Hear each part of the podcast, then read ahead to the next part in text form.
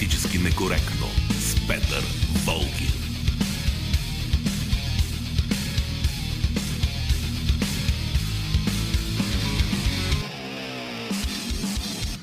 Здравейте! Започват политически некоректните свободни разговори по радиото.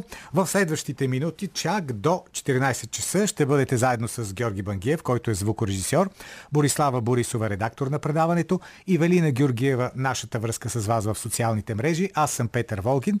През тази седмица се случиха две много важни неща. Първото, най- за първи път в демократичната българска история имаме успешен вод на недоверие. За първи път имаме имаме правителство, което е свалено с вод на недоверие. И второто, което се случи вчера, е, че българските депутати, мнозинството от тях гласуваха за това да падне българското вето върху Република Македония. Започваме днешното предаване с тази тема. Политически некоректно. Факт е, че много рядко представителите на българския политически елит са се държали достойно спрямо чуждестранните партньори. Обикновено нашите политици послушно и даже с ярко изразена готовност просто изпълняват идващите отвън нареждания. Факт е също така, че в последно време политическия ни елит проявяваше една нетипична за него смелост. Нашите политици, както управляващи, така и опозиция, успяваха да удържат на все по-силния натиск по повод на нашата позиция за това, дали Скопия заслужава да започне преговори за членство в Европейския съюз. И тази позиция беше принципна и справедлива. Защото не е нормално преговори за членство в Европейския съюз да започва държава, в която систематично се нарушават правата на българите. Не е нормално самият Евросъюз да подпомага държава, в която децата от малки ги учат, че българите са фашисти, татари и изобщо най-големите гадове. Не е нормално да правим компромиси с държава, която поради липса на собствена история, на собствен език и на големи исторически фигури краде българските. Политически некоректно. В крайна сметка обаче се оказа, че по-голямата част от политическия ни елит не е издържа на натиск. А че натиски имало и то голям, това го призна и самия Емануел Макрон. Е, благодарение на начина по който вчера гласуваха повечето български депутати, сега Макрон ще си запише голям международен успех, защото е накарал България да свали ветото върху Скопия. А България какво постигна? Ами нищо не постигна, разбира се. Както често е ставало, и в по-близкото, и в по-далечното ни минало, политическия ни елит се подчини на чуждия натиск. Да, тези хора винаги ще извъртят нещата така, че да представят васалните си действия като някакво чутовно народополезно дело. Сега, например, не спират да обясняват колко чудесно било френското предложение и че по-добра оферта никога нямало да получим – Ама, чакайте малко. Това е адски сбъркано мислене.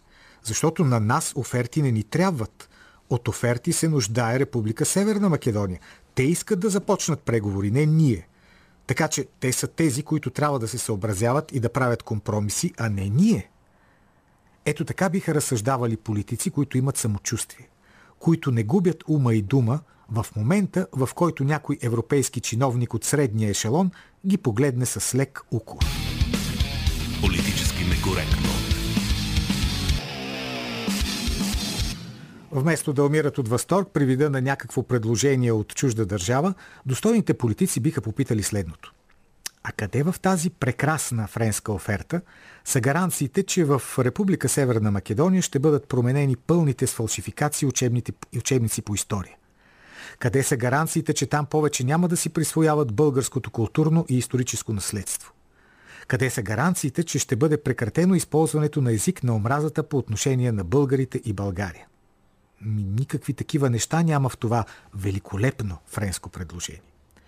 Казано съвсем честно и съвсем политически некоректно, от този документ могат да се възторгват или наивници, или хора, които се надяват в последствие да осребрят подкрепата си за него.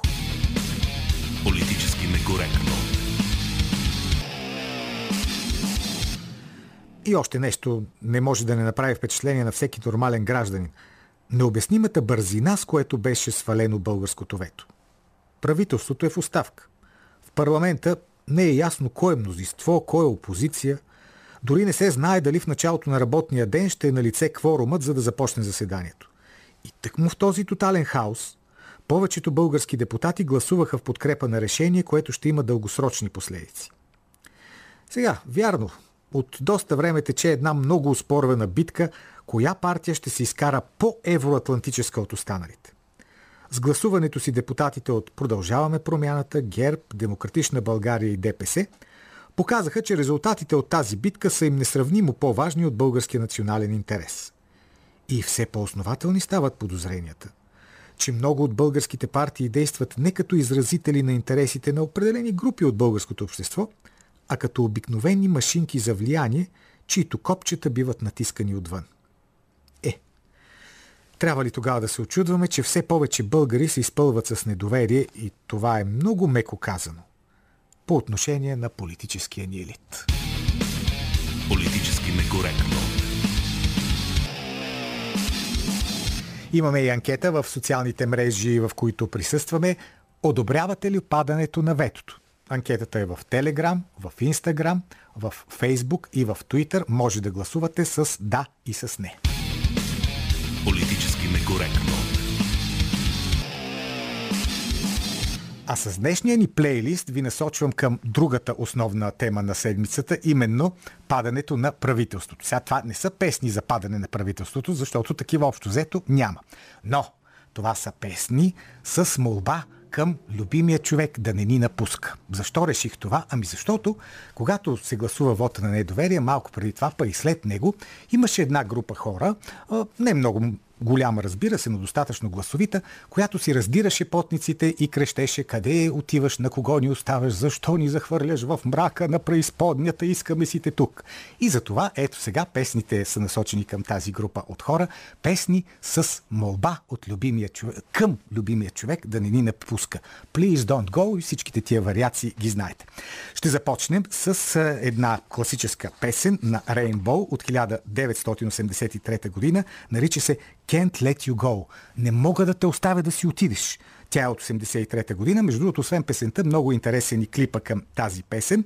Той е сниман в Нью Йорк Сити и е вдъхновен от немия филм от далечната 1920 година Кабинетът на доктор Калигари. Това, между другото, е един от пъл първите филми на ужасите в историята на световното кино, така че не мога да те оставя да си отидеш, ама малко така навява филми на ужасите, може и такава връзка да си направим. Слушаме Рейнбо.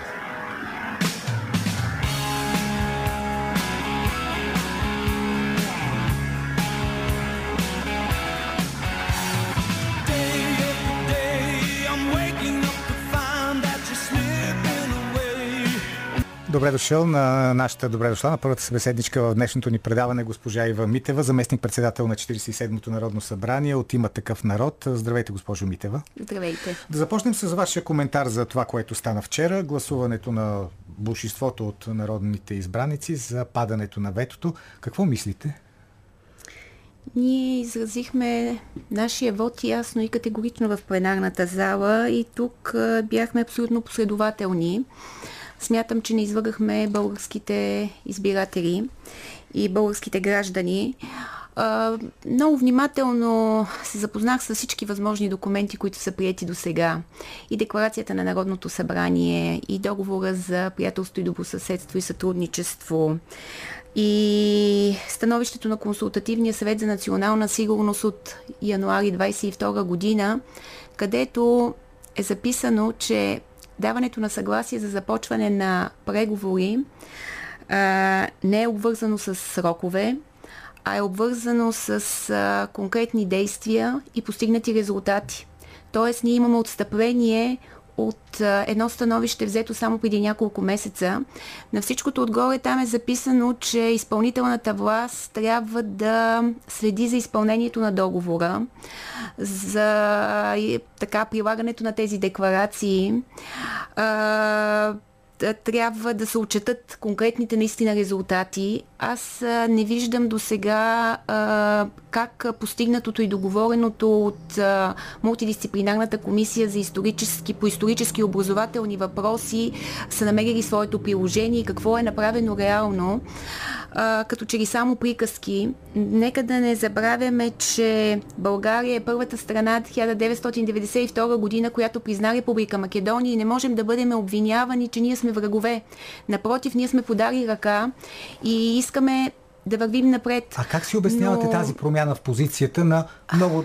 Най- най-фрапираща, между другото, е промяната при ГЕРБ, които до преди една седмица говореха съвсем различни неща, а сега точно преди вота Бойко Борисов излезе, каза, хайде, пускаме ги и така нататък.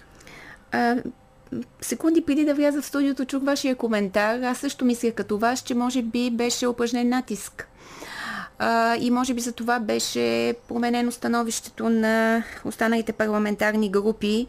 Но, знаете ли, аз от самото начало поставих въпроса защо тази тема отново беше хвърлена в Народното събрание. Е, когато, каза. А, да, но когато а, Министерският съвет ръководи и осъществява външната политика на страната съгласно Конституцията, това беше право и задължение на Министерският съвет.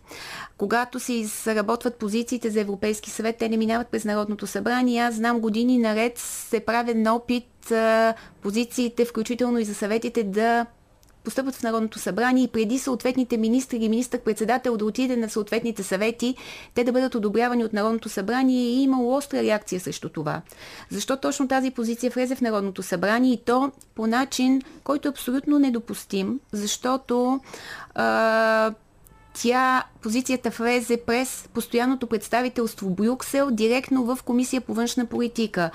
А, това не е заведено в деловодството на Народното събрание, като документ официално не съществува в деловодството на Народното събрание, не е изпратено абсолютно на всички народни представители, така както се случва с всички документи. Ама повечето депутати нямаха нищо против така да стане. Да, но, но нали говорим за спазване на правила и за спазване на принципи. Нали решихме да правиме нещо ново, нали решихме да започнем така някакси и конституции, и закони, и правилник да го спазваме, защото ако моето лично мнение е, че компетентната тук комисия беше дори комисията по въпросите на Европейския съюз, защото тя е комисията, която изработва годишната програма на за участието на Република в България в Европейския съюз. Пред нея се отчитат докладите за предходните председателства и за следващите председателства, приоритетите. Там са законодателните и подзаконовите мерки, които трябва да се вземат. Защо изведнъж отиде в комисията по външна политика заради това, кой е председател на тази комисия ли. Доста, доста странно решение беше и, и мисля, че обидно беше и за парламента. А, аз прочетох договора. Всъщност ние какво правим? Ние вдигаме ветото, но на практика а, малко го отместваме вече при а, одобряване на преговорната mm-hmm. рамка, тъй като казваме преди първата междуправителствена конференция трябва да е е променена Конституцията и а, така българите да са вписани в нея. А, само че аз не виждам текстове от тази конституция, какви ще бъдат конкретните текстове и точно в кои текстове ще бъдат записани и как ще бъдат прецизирани разпоредбите, както и в този двустранен протокол, който е представен, а, той не е подписан нито от България, нито от страна на Република Северна Македония. А, чухме онзи ден, че те даже отказват да го подпишат. Не знам дали е вярно. Да, да, те са против това предложение. Да, всъщност какво приехме ние? А, м- протоколът е с доста още формулировки. А, мисля, че там много внимателно трябва също да се прецизират текстовете, да се намерят съответните точни механизми, да се види какъв ще е реалният контрол, а, това е по-важно. Сега, да се върнем тук на наша територия. А, за актуалностите в България, според вас, кой вариант сега е по-добър за страната? Предсрочни избори или ново правителство в рамките на този парламент? Моето лично становище е, че предсрочните избори са най-лошият сценарий. Най-лош. Защо? Най-лошият сценарий. А, дори да тръгнем от там, че колкото по-начесто са изборите, толкова избирателната активност пада. Ако погледнете как са се провеждали изборите до 1900 година, ще видите, че там избирателната активност заради тяхната частота пада до 30%. Даже и още по-надолу. А, избирателната активност, най-низката е 48% беше 2014 година, когато 2013 имахме избори, т.е. виждате в, в краткия период от време тя падна, но най-ниска беше пък сега. Ама сега защото, се върнат хартиените бюлетини, както каза Корнелия Нинова, Аз не съм да убедена, знаете ли, а, защото а, избирателната активност април месец беше 50%, падна на 42, за да стигне до 40% ноември месец. Очаквам да падне още по-надолу и смятам, че хартиените бюлетини не са, а, не са причината. Аз съм гледала резултатите и април месец и след това юли месец, когато имаше изцяло машинно гласуване и въздействието на машинното гласуване спрямо хартията е, е, е, е без значение. Тоест там 16 пункта е разликата, което е без значение дали е само машина или е хартия Добре, и машина. Казвате, че Тоест трябва... това не, става дума, че това не се отразява на избирателната активност като импакт. А, но, но наистина с а, премахването на хартиените бюлетини, недействителните бюлетини от 169 хиляди 2017 паднаха на 11 хиляди ноември месец, което е Тоест, вие сега ще, ще влезе ли тази, тази поправка за хартиените бюлетини? Ако влезе, вие как ще гласувате в ИТАНА? в има такъв народ ние сме категорично против връщането на хартиените бюлетини и смятаме, че машината дава по-голяма гаранция за честността на вода, преграда е пред купуването на гласове, а, минимизиране действителните бюлетини, което, което смятам, че е от важно значение. Казвате, че най-лошия вариант са пресрочните избори, тогава другия вариант е правителство в рамките на този кабинет. Сега ще бъде връчен първия мандат на Продължаваме промяната. Вие ще подкрепите ли тяхно правителство? А, мисля, че те първо предстоят разговорите а, и е много важно сега да покажем дали можем да водим диалог. Защото наистина много месеци наред се изморихме да чуваме тази дума диалог, а, а в същото време на практика ние самите в коалицията не, не я видяхме. А, много е важно как, какъв ще бъде състава на кабинета, какъв ще бъде, кой ще бъде предложен за министър-председател. От това ще зависи нашето решение. Ако е Кирил Петков, ще бъдете ли против задължително? Ами, знаете ли, когато, когато сте дали вод на недоверие на кабинет, оглавяван от а, господин Петков, а, мисля, че е прекалено трудно решението да го подкрепите отново, а, но мисля, че вратите не са затворени. А, знаете ли, прекалено много обидни думи изговорихме. Прекалено много лоши неща си казахме. Прекалено много граници прескочихме, прекалено голямо разделение показахме. А, и, и, и мисля, че тези седмици ще ни покажат дали ние можем да бъдем политици, дали ние сме достойни за това, а, дали м- сме силни като личности а, и дали сме способни да вземаме решения. Най-лесният вариант е да отидем на избори. Няма по-лесно нещо от това. Има такъв народ. Би ли поставил условия? Подкрепяме кабинет на Продължаваме промяната, но без Кирил Петков като премьер. А, нека да не говорим все още за условия, тъй като нямаме и покана за разговор. Все още и господин Петков не е така обявил своята оставка, а, въпреки че това по Конституция е формален акт. Той, той трябваше да го направи веднага, но м- нека да, да се завъртят мандатите и тогава, ако бъдем поканени на разговори, ще заявим нашата позиция казахте, като се завъртят мандатите, мандата може да отиде и при вас като трета политическа сила, ако първия и втория не успеят или не искат да съставят. Вие бихте ли се нагърбили, има такъв народ, би ли се нагърбил да състави правителство в този парламент, ако мандата отиде при вас? Ами, Вижте, той може да отиде при всеки, при всеки един от, при всяка една от политическите парламентарните групи, тъй като третия мандат се дава вече на група.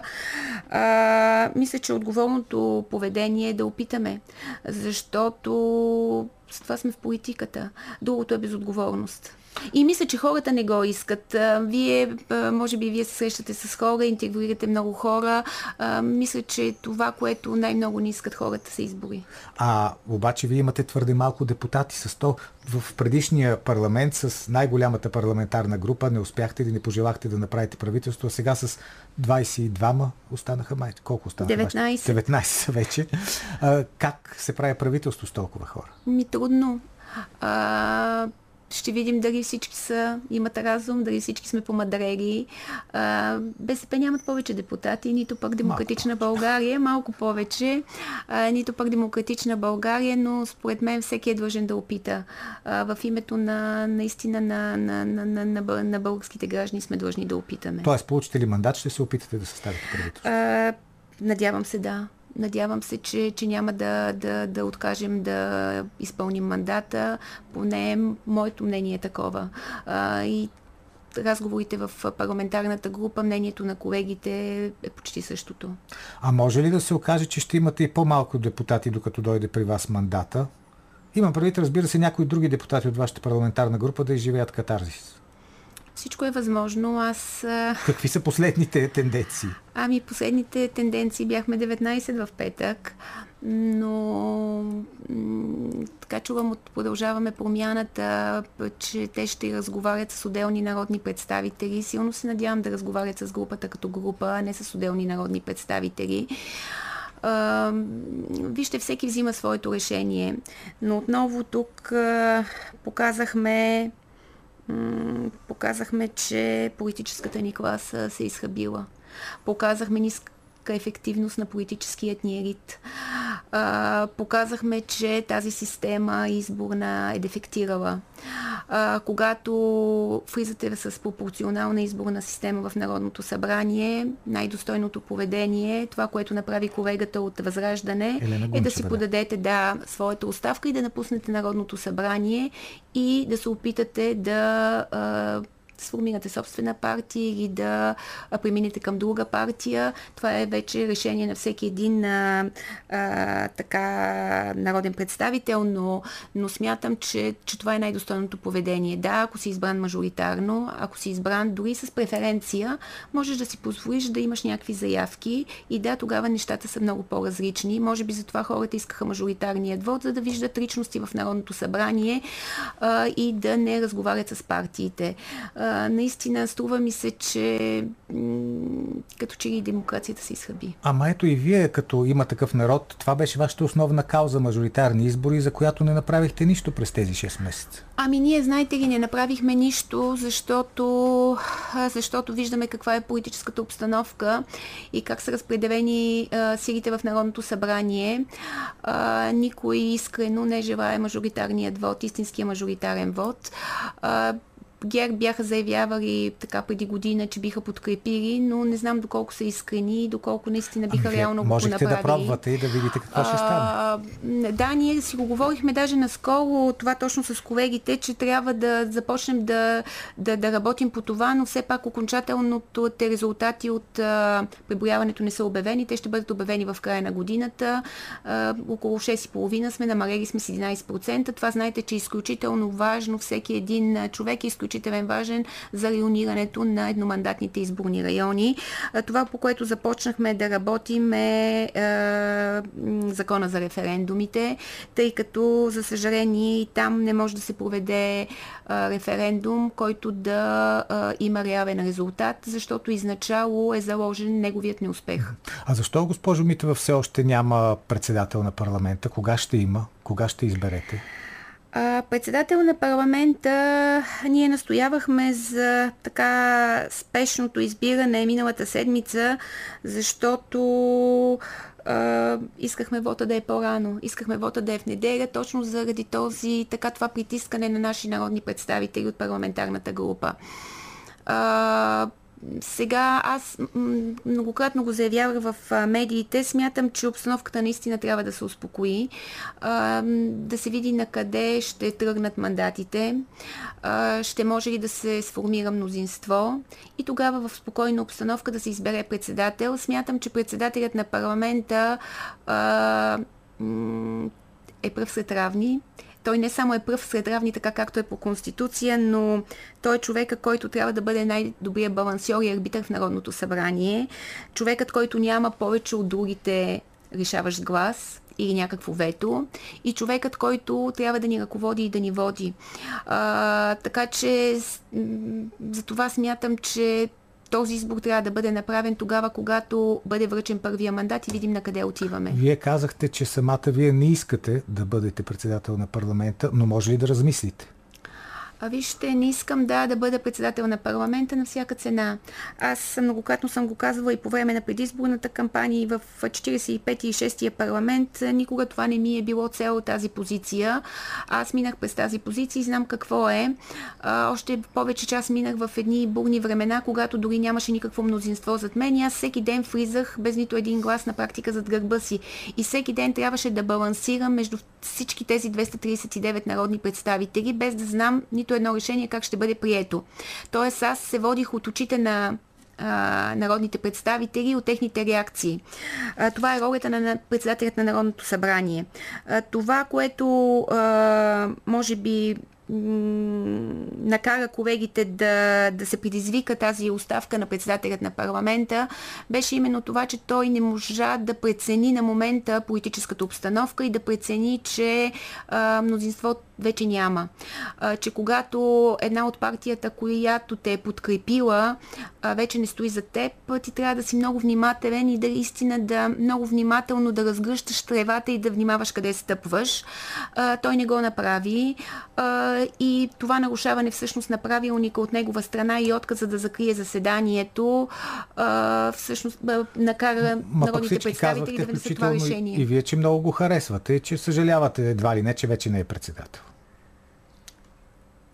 Ами, мисля, че той се справяше, водеше заседанията. Аз казах, че така Никола Минчев беше един спокоен колега, а, който успяваше така да, да, да балансира между, между групите в определени моменти, но за съжаление тогава, когато, а, когато обстановката е спокойна, много лесно можеш да балансираш. Когато знаеш, че имаш твърдо мнозинство и каквото и да направиш, то е за теб, е много лесно. А, тук беше неговия изпит, когато вече си загубил мнозинството, как ще продължиш напред. Сега знаете, основният упрек към има такъв народ е, че вие сте торпедирали коалицията, защото така ви е било наредено от задколисието, мафията и така нататък. Какъв е отговора на тези обвинения? А, аз тази мафия не съм е видяла. А, между другото, а, и Слави Трифонов не съм го чувала с остри думи, обиди към коалиционните ни партньори, включително с изнасяне на разговори, СМС-и в публичното пространство. Мисля, че той така се държеше достатъчно в страни от всичко това.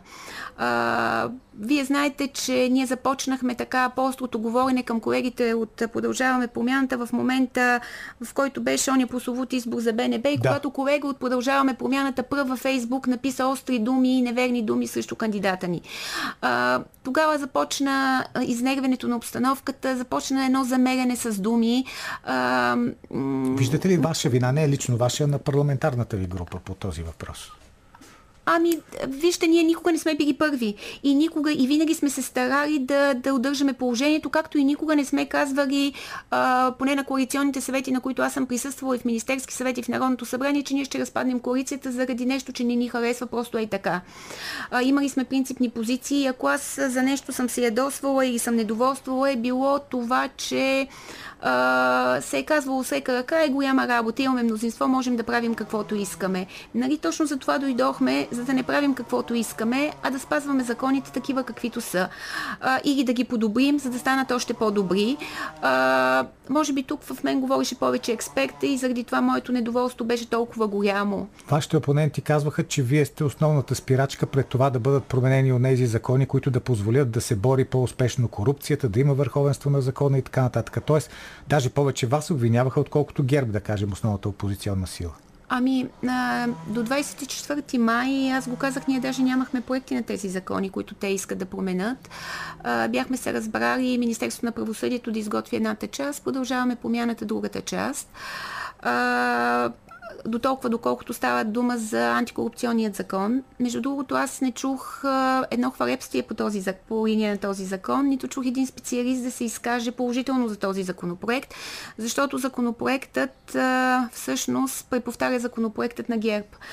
Това е един закон, който разделя до сегашният закон на две и между другото в едно становище на Консултативният съвет за национална сигурност от октомври 2017 година е взето решение, че трябва да се премине към общ закон, за противодействие на корупцията, че в него трябва да има превенцията, трябва да има отнемането, разкриването и разследването на корупционните престъпления, а, че трябва да има защита на подарите сигналите. И тогава се тръгва към този закон. 2018 година той беше прият. Сега ние се връщаме назад. Тоест казвахме, че законът, а, че структурите са неефективни, неработещи. А, тогава ги окрупнихме. Знаете, Боркол, mm-hmm. част от ДАНС, отнемането. А, сега изведнъж пак връщаме това, което е било 2017 година. Казвахме, че комисията Компи в момента е не а, ефективна и нереформирана и няма да избереме председател. Спомнете си, че Сотик Цацаров беше подал своята оставка януари месец. Ние по наше настояване всъщност приехме оставката му февруари месец в пленарна зала. Имаше отпор дори по приемането на тази оставка. Включително ние и аз съм настоявала за смяна дори на цялата комисия. Ако искаме да вървим на чисто напред. А, до, до този момент нищо не се случи. Сега изведнъж при тази нереформирана комисия и неработеща, ние искаме изведнъж да избираме пък председател.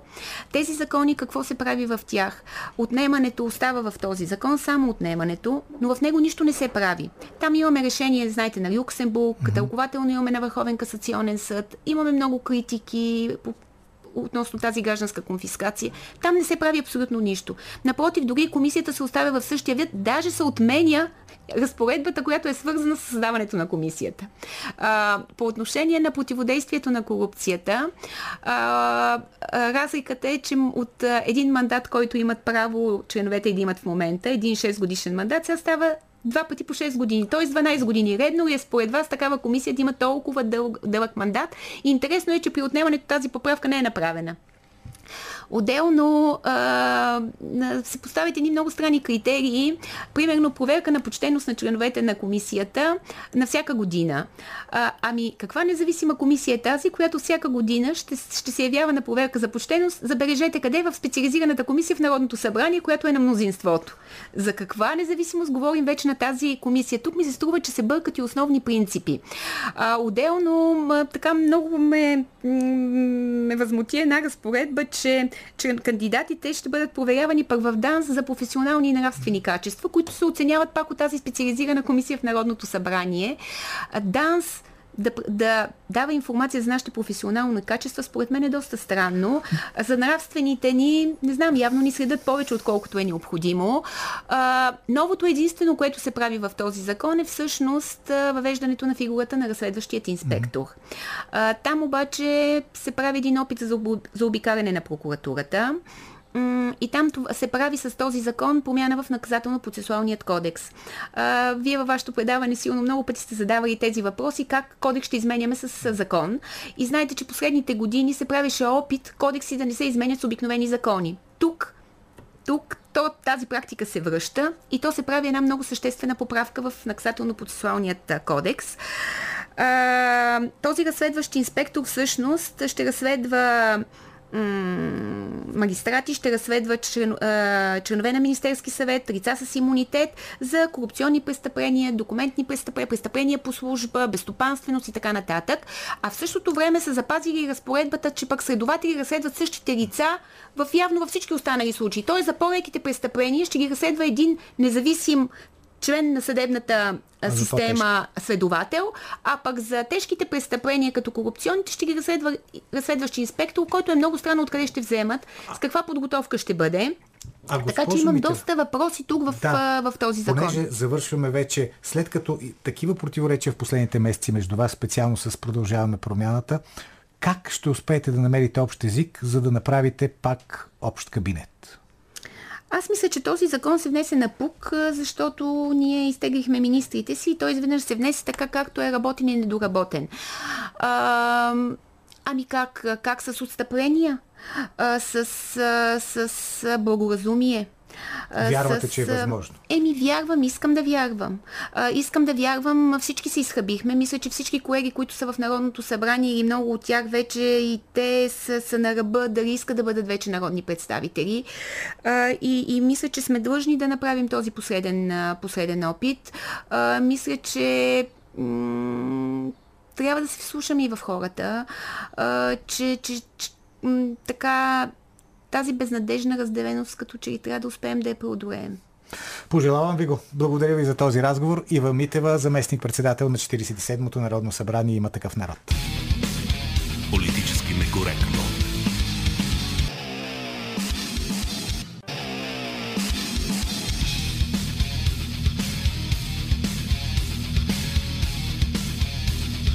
Политически некоректно с Петър Волгин.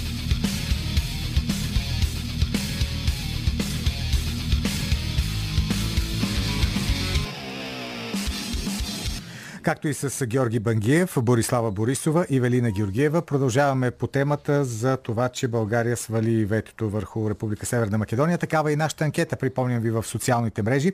Одобрявате ли това действие? Може да гласувате с да или с не в Инстаграм, в Телеграм, в Твитър и в Фейсбук. Сега малко мнение да ви прочета от Твитър.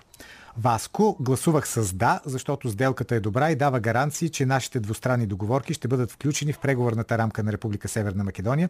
Македонците ще имат стимул да изпълняват нашите искания, защото ще се приближават до членство. Това е най-добрата ни опция. Валентин Александров в Телеграм категорично не приемам вдигането на ветото, защото абсолютно нищо не се е променило в поведението, отношението на македонците към България. Вчера беше много срамен, позорен ден и не приемам оправданията на различните политически сили нито на подкрепилите вдигането на ветото, нито на въздържалите се, особено на последните. Цветан Мънгов във Фейсбук има само един сигурен ориентир, един абсолютен лакмус дали гаранция Франция дава реален шанс да запазим нашите интереси. И то е дали северните македонци ще приемат френските предложения. Ясно е като бял ден, че ако Република Северна Македония веднъж започне преговори за присъединяване, ще продължи същата линия. Глуха защита и нищо правене, докато дойде нова изгодна ситуация в хаоса, на която да преодолеят следващия етап, точно както се случва сега. Разбира се, съвместната историческа комисия ще забуксува още по-шармантно в духа на дългогодишната традиция. Нека си спомним обаче, че Гърция не потърси европейски гаранции, не допусна подигравки, а формулира ясни искания, които успя да отстои до край.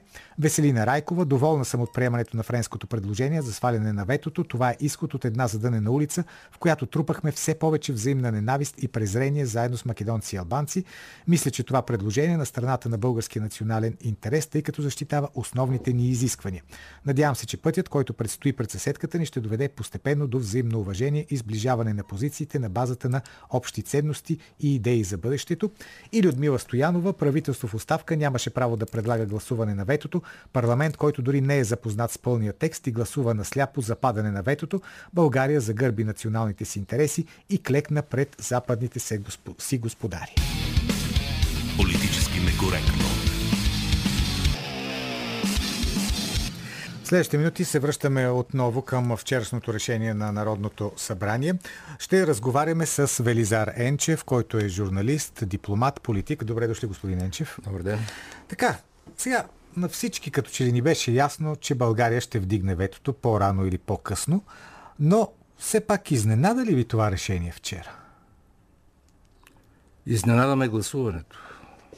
Както генерално, така и по групи. А не ме изненада, защото Кирил Петков даде предварителна заявка и за голямо съжаление този сценарий, той, който го описа, падаме, сваляме вето, връщам се, е на път да се осъществи. Ако се отива Следната към... точка не се знае. Е, ако се започне преговори за съставяне на правителство в рамките на, на този парламент. Е, не знам дали си спомняте, но точно преди 5 години, месец юни или юли, бореди дни преди подписването на договор за приятелство а, с Македония, разговаряхме в това студио mm-hmm.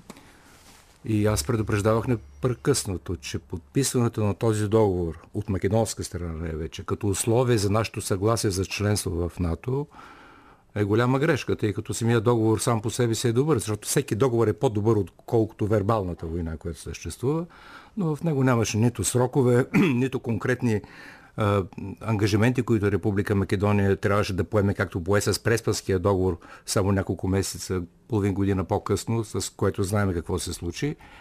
Предупреждавах, че всъщност ние даваме зелена линия за членството на Република Македония в НАТО, срещу един празен лист, тъй като те от тогава, за 5 години след като влязоха в НАТО, не изпълниха нищо.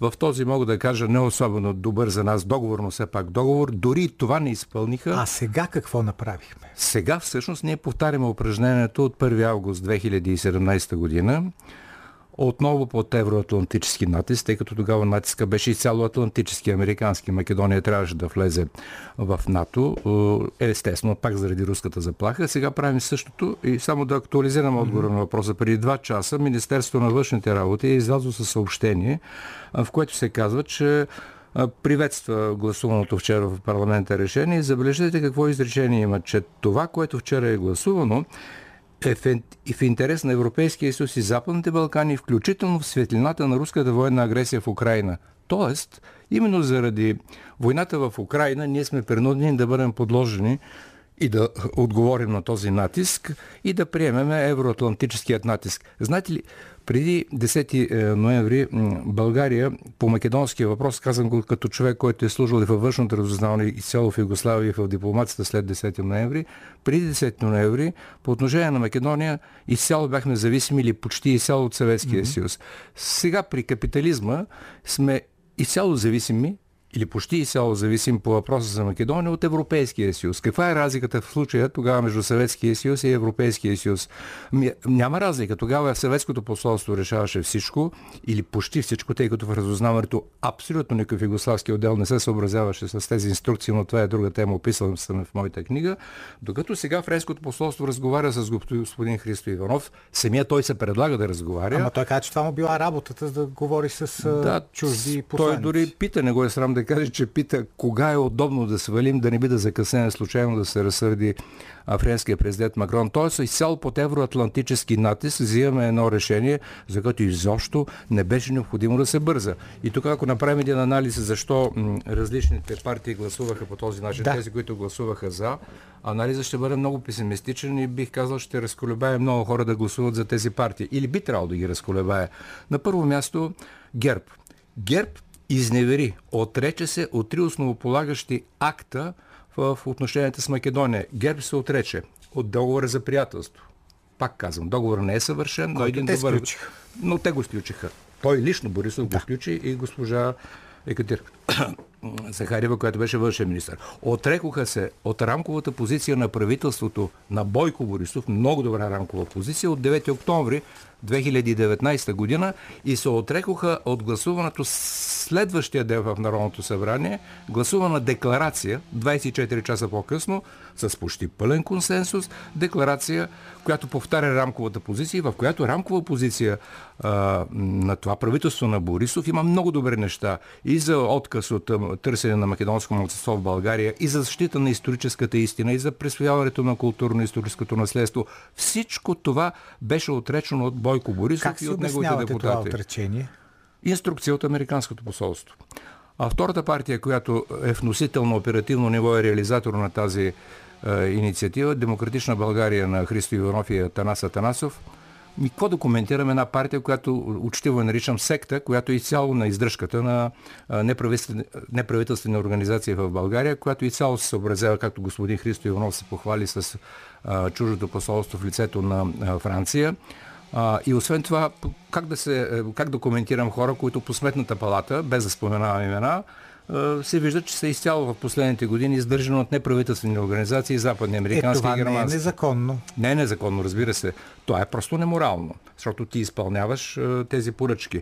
На трето място Движението за права и свободи, защо постъпи по този начин? Те винаги са заемали тази позиция. Има едно много, като балканист мога да кажа, едно сериозно основание. Те изцяло изпълняват директивата на Ердоган, тя е публична, не е тайна, всички ислямски общности на Балканите в съответните държави, които кандидатстват за членство в Европейския съюз, да бъдат прияти в Европейския съюз, за да бъдат бъдещо лоби на Турция за членство в Европейския съюз. Това са Македония, тъй като Западна Македония 99% е населена с албанци. Това е Босна и Херцеговина, мусулманската част, която също кандидатства. И, и разбира се Косово, да не забравям Косово на а, първо място. Тоест, те изпълняват тази инструкция, която до някъде е напълно разбираемо, въобще не ме изненадва. Но що се отнася до партията Продължаване промяната, аз смятам, че те осъществиха пар екселанс национално предателство, тъй като, както казах в началото на разговора, Това, което обеща премиера Кирил Петков по отношение на Македония, той го направи. И за мен е пак ще кажа, това наистина не е изненадващо. И бих цитирал какво каза вчера Андрей Гюров, като коментира решението mm-hmm. на парламента. Той каза, че това е победа на българската дипломация. Да. А какво каза Кирил Петков? Народното събрание взе историческо решение. Винага коментирам. Действително това решение е историческо. Историческо е, когато вършиш национално предателство, влизаш в историята, но с черни е, букви. Те, напротив, те казват обратното. Ние направихме най-доброто, което можеше да се направи за България в този момент тогава да, да, да подходим аналитично към това, което направиха вчера, тъй като трябва да говорим експертно. А ако трябва да говорим експертно, аз мисля, че на първо място трябва да кажем, да попитаме какво е изпълнила Северна Македония до този момент, е, когато ние даваме съгласие. Сега те първа ще изпълнява, защото така. Договорът от 2017 година нищо не е изпълнено. От протокола от 2019 година, тъй като сега има нов протокол, не е изпълнено нищо за промените в Конституцията, което беше допълнително сложено и за отговорност за тази, това искане на България се постави на първо място промяна в Конституцията с списването на българите в Конституцията и изместването на най-важния стратегическия въпрос. Историята се дължи изцяло на служебното правителство и на външният министр Светлан Стоев, но за това ще кажа след малко. Та нито по протокол от 2019 година, нито промениха Конституцията, нито промениха учебниците по история, нито беше а, коригиран езика на омразата, да не кажа ревизиран. Нито се отказаха от претенции за македонско мълцинство. Техният президент на два пъти прие Омо и Линден. И по тая причина президента Радев беше принуден да отклони поканата за гостуване в България а, на Пендаровски. А когато говорим за дискриминация, дали те спазват правата на човека, тъй като ние много държим на и с основание mm-hmm. като член на Европейския съюз на правата на човека в Република Македония, Ами преборяването в Република Северна Македония какво показа? При над 100 000 души с български паспорти, 3000. като такива се изясниха 3300. Само този факт е достатъчен да кажа, че ние не трябваше в този момент да а, гласуваме това, което беше гласувано през вчерашния ден. Освен това да не, да не припомням нещо крайно некоректно от страна на Франция. Ние сме член на Европейския съюз. Вие го казахте в своето експозе в началото много точно. Македония е кандидат член на Европейския съюз. Македония трябва да отговаря на определени изисквания. Македония трябва да бъде притискана не, казано не дипломатично, но и трябва с нея да се разговаря. А България е страна член на Европейския съюз, която трябва да казва евентуално да или не на това, което а Македония... А това, че те казаха, че не приемат това френско предложение, какво означава? Ми това означава нещо много добре. Македонизма може да бъде полезен понякога, защото ние приехме нещо, което не е в наша полза, но македонизма в своя фанатизъм е, може да бъде полезен, защото ако трябва да бъде, да говоря експертно, те не могат да го приемат това нещо и да искат. Защото ако те приемат нашите искания, трябва да ги приемат и ние държим да ги приемат като член на Европейския съюз, а нашето главно искане, основно искане е историята. До миналата година, преди външният министр Светлан Стоев да направи на пресконференция, мисля, че беше на, 20, на 24 юли, той направи пресконференция, на която официално поиска да паднат червените линии в българската позиция по отношение на Македония. Това стана със съгласието на държавния глава Румен Радев, който обяви на срещата в Словения в края на миналата година това, че приоритет за България става вписването на българите в македонската конституция. Пак казвам, това не е лошо, но попитайте македонските българи, това ли е най-важното? Попитайте българските историци, това ли е най-важното? Най-важното е българската история, защото всички тези хора, които излязоха на площада в Скопия преди няколко дни, над 100 000 души, да говорят срещу България, да протестират срещу България, са жертва именно на тази образователна система в Република Македония, в която българската история не само е присвоена, тя е македонизирана, да не кажа вулгаризирана. А в момента президента пък е доста твърд по отношение на Скопия, даже си спечелва и много критики от страна на Продължаваме промяната, от страна на БСП. Как да си обясним това? Аз мисля, че президента носи вина за това, генерално, ако трябва да говорим.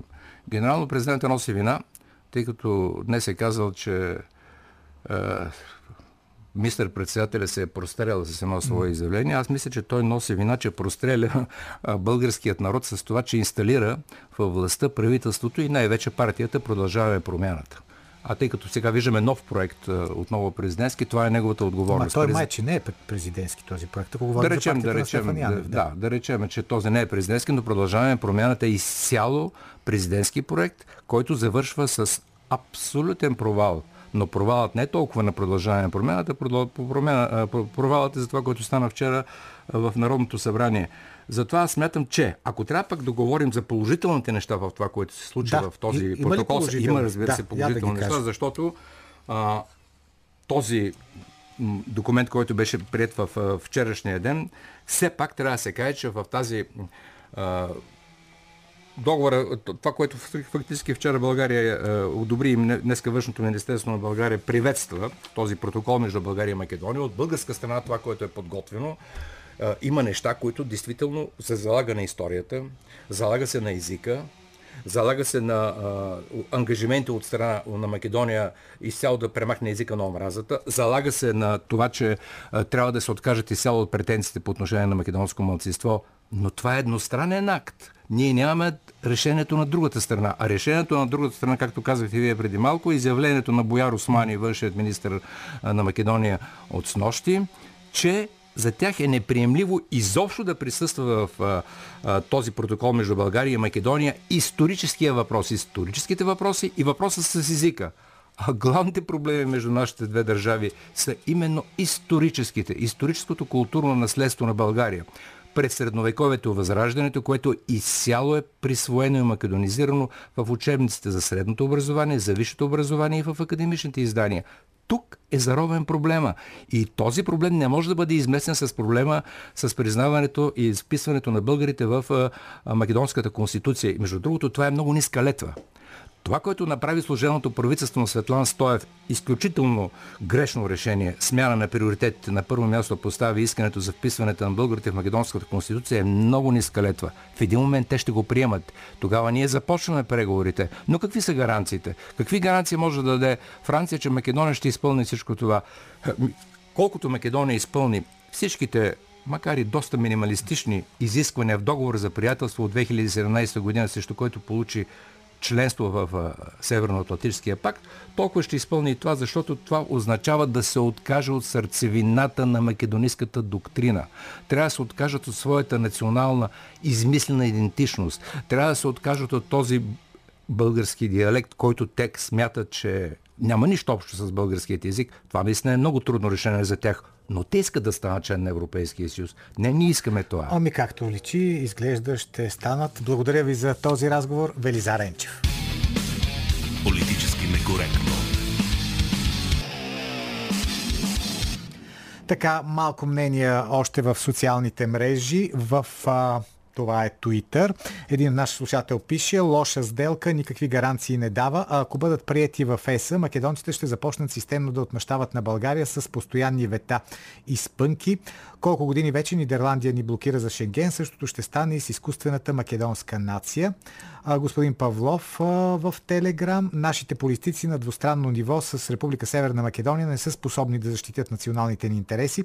От тази гледна точка е по-добре ЕС да ни помогне, т.е. да свърши нашата работа. Това не е сваляне на вето, а зелена светлина за Република Северна Македония за членство в ЕС, ако изпълни нашите условия. Не случайно македонците не приемат това предложение. Политиката е изкуство на възможностите. Важните проблеми народната политическа система са други. Така, Иже Буки Пише, има два прочета на случилото се. Единият е, че имаме отстъпление от български интерес при буквален подход, а другият е, че с този ход формално отпушваме пътя на Македония, особено на Албания, без фактически да сме нарушили български интерес в момента.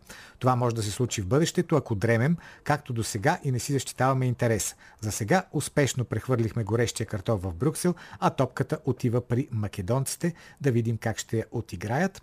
Калин Константинов във Фейсбук с свалянето на ветото българския парламент за пореден път загърби българските интереси, за да обслужи чужди. Продаде част от нашите езики и история, за да угоди на Запада да вкара поредната балканска държава в ЕСА и по-лесно да й дърпа конците. Политически некоректно. Темата за Република Северна Македония, България, свалянето на ветото продължава сега и с коментара на Калина Андролова с един интересен акцент, който не сме, на който не сме обърнали внимание до този момент. Преди два-три дни излезе една много интересна статия в Foreign Policy. Една статия посветена именно на тези проблеми, която, е, която се говори за това как Джо Байден трябва да се справи с, цитирам, пропутинските националисти в България. Слушаме коментара на Калина Андролова.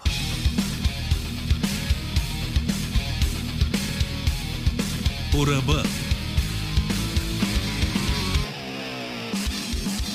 Оказва се, че френското предложение отначало не се прие от Северна Македония, защото по техните думи давало пълен контрол на България над съдбата на Северна Македония. Но пък малко по-късно управляващите в Северна Македония започнаха да поставят някои условия, заявиха, че няма да вкарват предложението в парламента, което подсказва, че вероятно се върви към съгласие – за всички е ясно, че френското предложение идва за да заобиколи нашите условия към Северна Македония, като обещава и отлага решаването им. Допреди войната в Украина Европейския съюз нямаше нагласи да бърза, но ситуацията днес е променена с цел Балканите да се консолидират към западния вектор и да се изтласка остатъчното влияние на Русия – затова България се превърна в обект на много силен натиск и беше измислено френското предложение като един заобиколен начин да се пробие българското обществено мнение. Европейският съюз обещава да ни гарантира във времето, че една нереформирана според нашите условия Северна Македония ще се реформира, движейки се по преговорните глави. Едва ли има българин, който да си мисли, че това ще стане точно както на нас ни се казва. Битката от страна на Северна Македония, която се бори да съчини своя идентичност, ще бъде също толкова остра след време, каквато е и сега.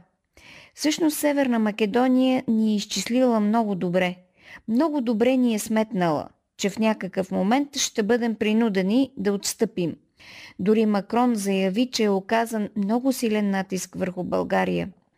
Бойко Борисов, като опитен играч, осъзнавайки, че ще бъде поставен пред невъзможността ГЕРБ да гласуват против заради евроатлантическия профил на партията, взе инициативата в свои ръце и обясни решението, което Европейския съюз очакваше не като принуда отвън, а като съществен жест към европейското ни семейство и в подкрепа на объркания ни премиер в оставка Кирил Петков. Така Борисов разочарова доста българи, но се превърна в герой за Европа в 12 без 5, като показа пред европейските елити, че политиката на Кирил Петков е напълно зависима от парламентарната група на ГЕРБ, че без ГЕРБ не може да има евроатлантическо мнозинство в българския парламент, че не се страхува да проведе непопулярно решение и че ГЕРБ са партията, на която могат да разчитат евро и отвъд океанските ни партньори. Може да се каже грубо, че Борисов максимално добре обмени в личен и партиен план отстъплението. Изхвърли БСП от всякакво коалиционно бъдеще и извади ГЕРБ от изолацията – с аргумента, че без ГЕРБ няма устойчива евроатлантическа формула у нас. Европейския съюз благодари на Борисов с облегчение, а Кирил Петков придоби образа на незначителен посредник. Самият Кирил Петков съчини странен сюжет. След като беше убит словесно, че ще извърши предателство, Петков наистина се изплаши и стовари отговорността за сваляне на ветото първично на парламента – Петков буквално напълно изостави инициативата. Не може Франция или Европейския съюз да внесат предложение в нашия парламент. Министерския съвет трябваше да изготви решение на базата на френското предложение и да го внесе за одобрение в парламента. Кабинетът обаче абдикира от подобен ход, затова ГЕРБ, ДПС и Демократична България внесоха свои проекти за решение. В крайна сметка парламентът одобри френското предложение за сваляне на ветото, което може да се определи като съвкупност даване на българския интерес, след като държавата не можа да удържи да отстоява собствените си условия. Може да се каже, че френското предложение е доста интелигентно – Дава ни възможност да запазим лице, че уж ще изискваме изпълняване на условията във времето, а дали ще бъде така в действителност е отделна тема. Щом сега отстъпваме, ще отстъпим и по-нататък. Аз обаче искам да ви обърна внимание на следното. На 22 юни американското издание за международни отношения и политика Foreign Policy излезе с статия, посветена на това как Байден ще се справи с пропутинските, цитирам, националисти в България. В статията се обяснява, че хората на Кремъл са твърде близо до това да вземат властта в България. Националистите в София тормозят малката държавица Северна Македония, водени от президента Радев. По същество, пише изданието, от Северна Македония се иска да признае, че е изкуствена в кавички страна и да се подчини на автентичната в кавички българска идентичност. Foreign Policy казва, че Русия може да спечели от предизвиканата политическа криза в България, тъй като при Петков обилни количества боеприпаси, съвместими с уражените системи на Украина от съветската епоха, вървят към Украина чрез договор с Министерството на отбраната на САЩ. Тази оговорка е застрашена, твърди изданието, ако Радев състави служебен кабинет. Авторът на статията Едуард Джозеф преподава управление на конфликти към университета Джонс Хопкинс, бил е доста години на Балканите и явно е близък до Скопие, тъй като тонът в статията е злостен спрямо България. По-нататък авторът на статията разяснява, че Париж ще позволи на София да внесе исканията си в формализирания процес на преговори – което е опасна стъпка не само за Северна Македония, но и за целия Европейски съюз. И тъй като исканията на крайния български национализъм са срещу идентичността на Северна Македония, авторът препоръчва на САЩ и Великобритания да сключат двустранни споразумения с Северна Македония, които да утвърдят македонската идентичност – Правителството на САЩ трябва да признае, пише Foreign Policy, че македонският народ има своя собствена история, култура и наследство и македонски език. Точно тази идентичност, която българските националисти искат да изтрият.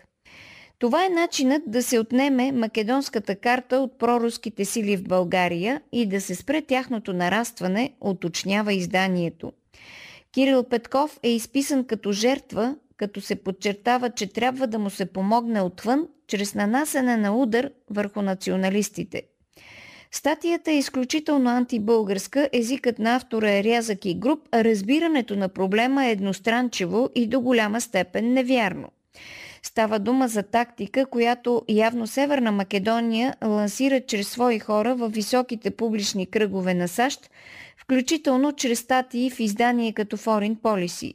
Тази статия изговаря възможни сценарии – вдигане на ветото, а след това компромис след компромис, включително с аргумента, че така се справяме с руското влияние. Хора, бдете! Не бива зад прикритието Москва идва да се правят всякакви безумства. Ако управляващите са накадърни и глупави и просто прикриват своето бездарие с заплахата от Русия, трябва да се събудим – за да управляваш успешно, не е достатъчно само да имаш антируска риторика. Необходими са и други качества, защото едно иначе смешно и неинтелигентно проамериканско правителство реално произвежда антиамериканизъм.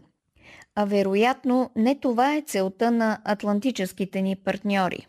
Коментар на Калина Андролова. Политически В днешния ни плейлист следва една много интересна песен. Това всъщност е дует. Ана Окса и Фаусто Леали, песента Тила Шеро от 1989 година. С тази песен те печелят тогава фестивала Сан Ремо. И тук всъщност става дума за това лирическия герой и лирическата героиня всъщност казват, че оставят другия. Но го оставят не защото той им е омръзнал и защото вече не го обичат. Тък му обратното. Те го обичат, продължават да го обичат и тък му за това го оставят, както казва лирическият герой. Ще те оставя за да растееш, да изпитваш още от живота и вечно ще бъда до теб дори когато грешиш, дори когато не си права, но ти трябва да откриеш нещата. А пък лирическата героиня казва, ще те оставя, за да не ти стане скучно с мен. Изобщо и двамата много се обичат, обаче така ще те оставя. Между другото, пуснете си този клип, има го в YouTube, това е изпълнение на Фаустоляли и Ана Окса, за да видите една действително съвършенна жена. Обърнете внимание на как Ана Окса слиза по стълбите в този клип. Една жена, която е облечена с дълга рокля, почти до глезените, няма никакви голоти, няма никакви пошлоти, но тази жена излъчва съвършенната съвършената женственост. И сигурно не е случайно, че същата тази жена, Ана Окса, е омъжена четири пъти. Четири пъти се е женила, след това се е развеждала, а между другото един от нейните съпрузи, мисля, че беше третия, е Бехджет Пачоли, който е бившия президент на Косово и бивш заместник министър-председател на Косово. Също така Пацоли, Бехджет Пацоли, също така той е един от хората, които подписват декларацията за независимост на Косово през 2008 година и сигурно не е маловажно, че е един от най-богатите в света етнически албанци, ама както виждате, дори и това не е попречило на Окса да се раздели с него. Политически некоректно. Ивелина Георгиева е готова с резултатите от днешната анкета, в която ви попитахме дали одобрявате свалянето на ветото което вчера направи българския парламент. 68% от гласувалите във Фейсбук не одобряват това решение. Така са гласували и 74% в Инстаграм и 90% в Телеграм. Единствено в Твитър повечето гласували одобряват това, че българския парламент свали ветото върху Република Северна Македония. В подкрепа на това решение са гласували 54%. Политически некоректно. Сега ще чуем Владислав Апостолов, който разсъждава по един много интересен въпрос. Има една група хора, не само в България, разбира се, има и по други места, включително и в Съединените щати, които гледат на демократичните процедури, каквито са да кажем изборите или някакви гласувания в парламента или в Конгреса, единствено от гледна точка на това кой печели. Тоест, ако техният човек печели, значи е, тези демократични процедури са абсолютно правилни, те ги харесват, одобряват ги и всичко е окей. Okay. Обаче, ако техният човек губи, същите тези хора, няма значение дали в България или в Америка, казват, то не, това не е никаква демократична процедура, това е преврат, това е подигравка с волята на народа, това е нечестно, трябва да бъде прегласувано, трябва нови избори и така нататък. Примерно, такова нещо се случи на американските избори президентските. Когато ги спечели Доналд Тръмп, въпросната групичка каза, о, не, това са лоши избори, те стигна се до този резултат благодарение на дългата ръка на Москва. А пак тук в България, когато беше гласуван вод на недоверие на правителство на Кирил Петков, тази сходна групичка каза, о, ужасно, това е преврат, това не е никаква демокрация. Сигурно пък ако беше гласувал, ако не бяха гласували вота на недоверие, щяха по друг начин да реагират. Та, за общите неща между тези групички разсъждава Владислав Апостолов. Културни войни